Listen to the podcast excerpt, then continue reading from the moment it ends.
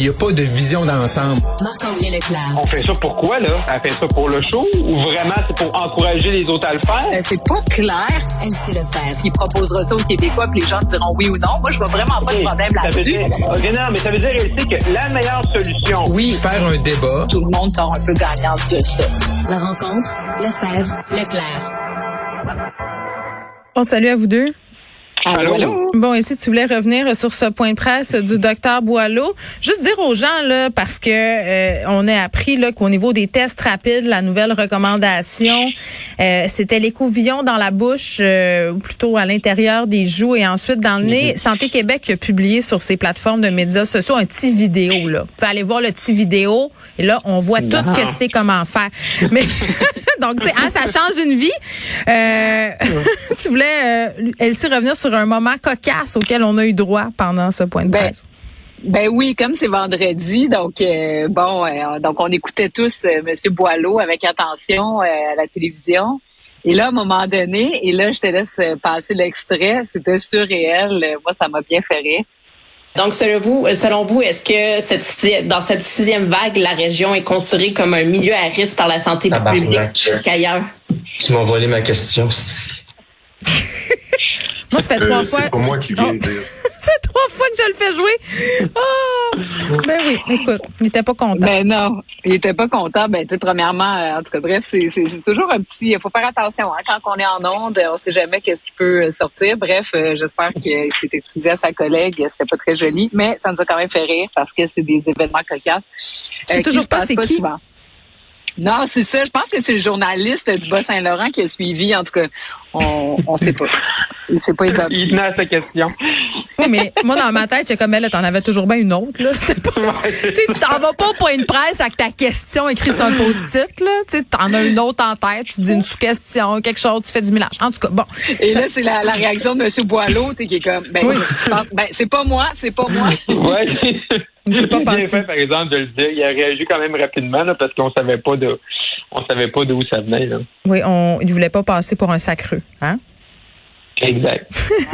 Bon, lendemain de budget, euh, Marc-André, t'as suivi ça pour nous. Est-ce que c'est un budget qui est efficace?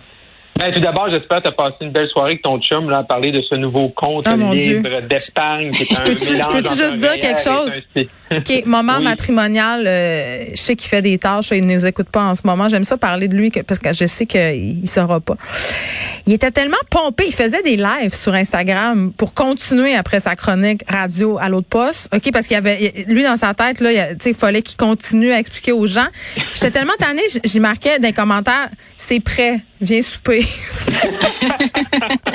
Donc voilà, euh, oui, j'ai passé une drôle de soirée hier. Disons ça comme mais ça. Plus, euh, plus sérieusement, c'est ça. C'est un budget. euh, Madame Freeland a comme essayé de sonner la fin de la récréation. On sait que les libéraux sont très euh, dépensiers habituellement. Puis là, Mm. avec le mariage, là, avec le, le NPD, on s'est dit, oh mon Dieu, là, ils vont dépenser. Mais euh, 29 milliards environ là, de dépenses pour les cinq prochaines années. Euh, fait que Mme Freeland a essayé de démontrer que c'est la fin de la récréation. Puis je pense que Mme Freeland est déjà un peu en campagne à la chefferie. Là. Fait qu'elle a vu montrer là, aux, aux- aux libéraux dont là, les- les- l'équilibre budgétaire est important pour eux de ben, qu'elle était capable de compter.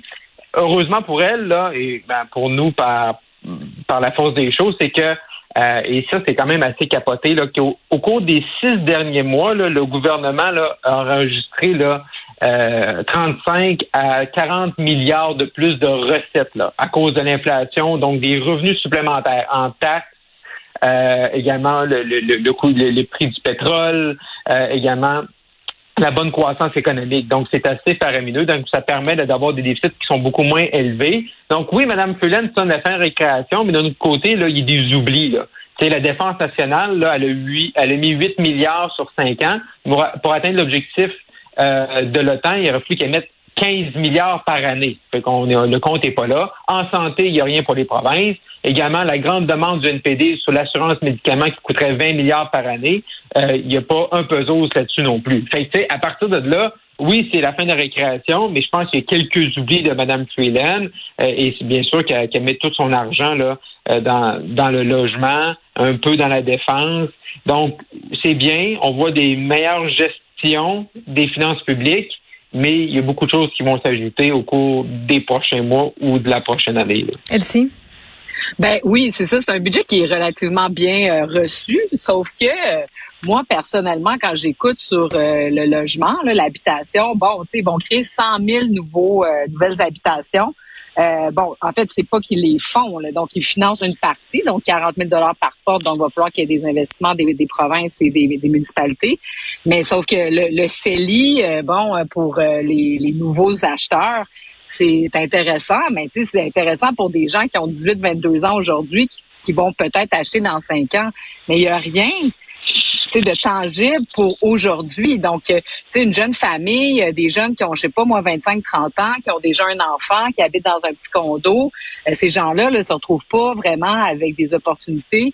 Il n'y a pas non plus rien non, mais c'est surtout pour c'est c'est pour les mieux nantis là, pour pouvoir se ben, revendiquer de tout ça, il faut être capable d'avoir le 8000 dollars en question. Je veux dire pour les gens qui ont de la misère à accéder à la propriété, je m'excuse là, mais ça va pas ben, tant que s'adresser à eux là.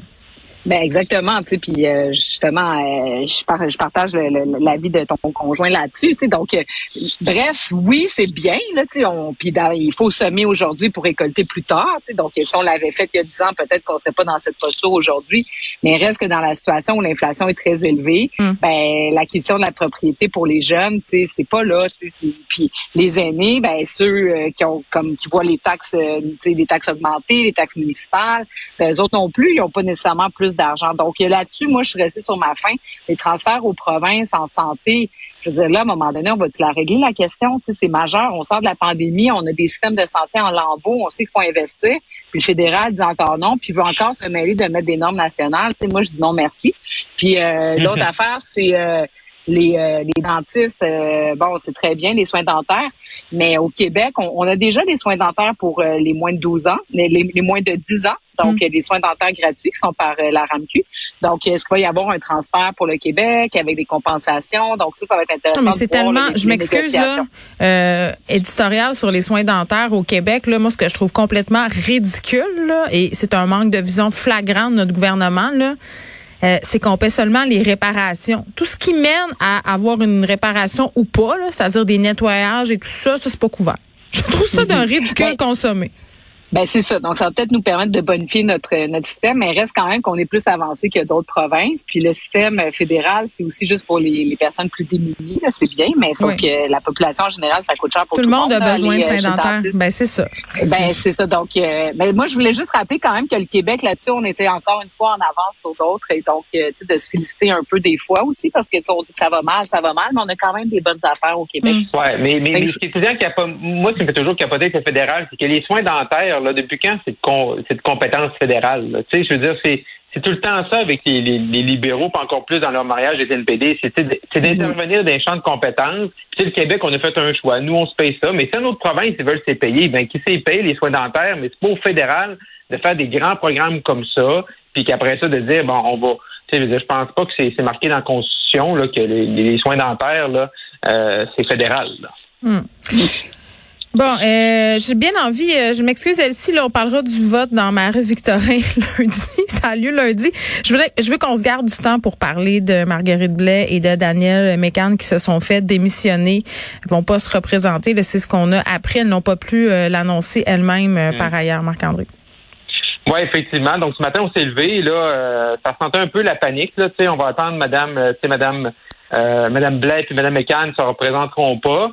Et euh, ben, ce qu'on pensait, et c'est confirmé, hein, parce que Mme McCann elle a mis là, un, message sur Twitter là, disant que justement, elle aurait préféré et euh, apprécié avoir le fait de, de l'annoncer à ses électeurs avant. Puis M. Legault a répondu, puis merci, puis Mme McCann va être grand-mère dans les prochains mois, puis tu vas être une excellente grand-mère, mais vraiment là, c'est pas chic. C'est ridicule. C'est vraiment pas, c'est vraiment pas chic. ok, c'est une, une, semaine difficile pour la CAC.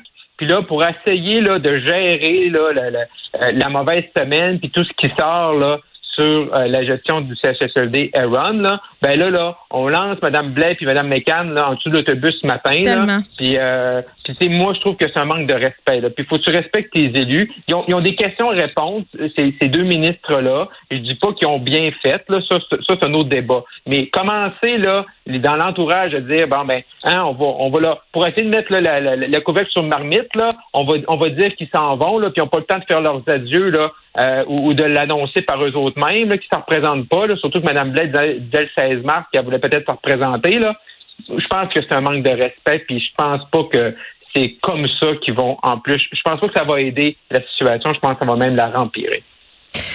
Bon, euh, puis tu sais, la question du bouc émissaire aussi, là, parce que je comprends qu'elles ont leur part de responsabilité, ces ministres-là, mais elles ne sont pas les seules, on va se le dire. Là. Je trouve ça un peu facile, justement, euh, qu'on les jette en dessous des roues du tracteur. Euh, les oppositions disent avant qu'elles partent, elles devraient dire la vérité. Ben voyons, ça arrivera juste pas.